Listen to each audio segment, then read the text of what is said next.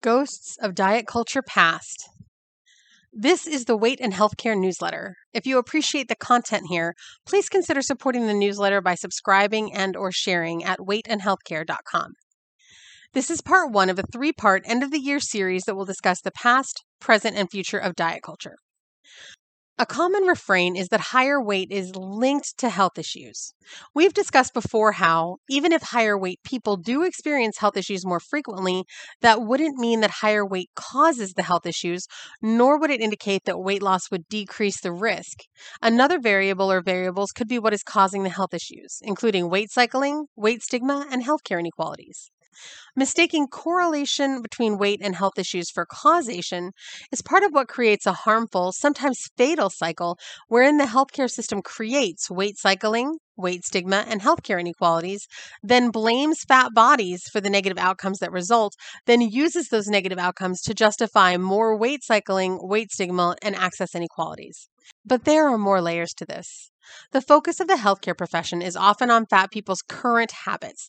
This leads to the experience of having not just our weight, but any health problem we have blamed on what they assume are our behaviors, and subsequently being told to eat less and exercise more by a doctor who didn't have any information about what we eat or how much we exercise, and who actually believes that this is likely to lead to significant long term weight loss. Spoiler alert, it isn't. But beyond practicing stereotypes as medicine, this ignores the ways that fat people's past experiences with diet culture can impact us today. So, as we are visited by the ghost of diet culture past, let's discuss specific experiences that have been foisted on fat people in the past that may impact our current health and for which our bodies will typically be blamed. Low fat dieting. The concept of low fat dieting has been around since the 1940s and is still recommended and followed by some people, including healthcare practitioners today. But it had its heyday starting in the 1980s and 90s. This trend suggested that eating low fat or fat free foods would lead to weight loss. It saw a significant rise in low and no fat versions of foods, everything from fat free sour cream to the ubiquitous Snackwells products. There is not a single study suggesting that low fat dieting actually leads to long term significant weight loss. My question here, though, is about the harm. In addition to the harm of weight cycling, this seems like a way of eating that is custom created to trigger and or exacerbate blood sugar issues for a couple reasons. First, because the low and no fat products often had more sugar than the original product, and second, because fat helps mitigate blood sugar spikes. While there is nothing wrong with sugar, in someone with a predisposition to developing blood sugar dysregulation, eating more sugar or carbohydrates with less fat can create blood sugar spikes and increase that dysregulation. So when I hear that there's an increase in type 2 diabetes, I wonder how much of that is due to weight cycling and a history of low fat dieting. Lack of insurance coverage. Prior to the Affordable Care Act or Obamacare, health insurance companies in the United States were, in many circumstances, allowed to refuse to cover, quote, pre existing conditions. One of those conditions was a high body mass index. This meant that insurance companies could simply refuse to offer health insurance to higher weight people. Of course, there are many people who still can't access health insurance in the States, which is inexcusable. But when it comes to fat people, we have to wonder how many health issues came from years of an inability to access basic care, above and beyond the difficulties of accessing care that isn't rooted in weight stigma, as well as further difficulties for those who experience medical racism, transphobia, homophobia, and other marginalizations. Delayed care.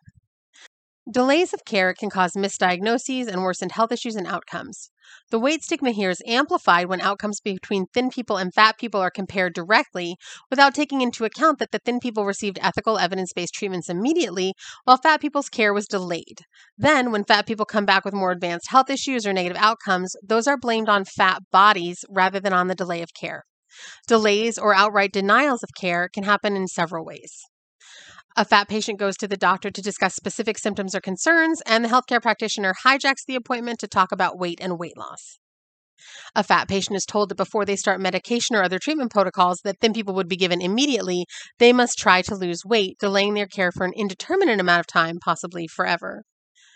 A fat person is denied a procedure due to BMI limits, a subject I'm working on an in depth series about. After a long history of having their health issues denied in lieu of suggestions of weight loss and body shaming, fat people delay going to the doctor when new symptoms emerge because they've learned there is no point. The so called obesity epidemic. We know that the most common outcome of intentional weight loss is short term weight loss followed by total weight regain, with up to two thirds gaining back more weight than they temporarily lost.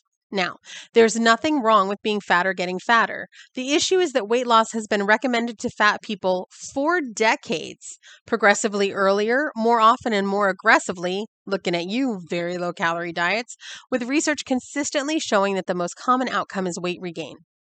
And the same people who are pushing intentional weight loss are hand wringing about how people are fatter now than they were and suggesting that what we need is, wait for it, more and more aggressive intentional weight loss attempts.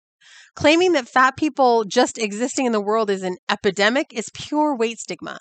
But prescribing something that makes people fatter the majority of the time and then acting shocked that people are fatter is beyond ridiculous. This may have started off as a con perpetuated by the diet industry, but over time they have managed to recruit or dupe healthcare providers, researchers, and others who should absolutely know better into this sheer nonsense. The ghosts of diet culture past are still haunting us. They can hurt anybody, but they do the most harm to the highest weight people and those who have multiple marginalized identities. We should have done better then. We need to do better now. Did you find this newsletter helpful? You can subscribe for free to get future newsletters delivered direct to your inbox or choose a paid subscription to support the newsletter and get special benefits. Go to weightandhealthcare.com and click subscribe.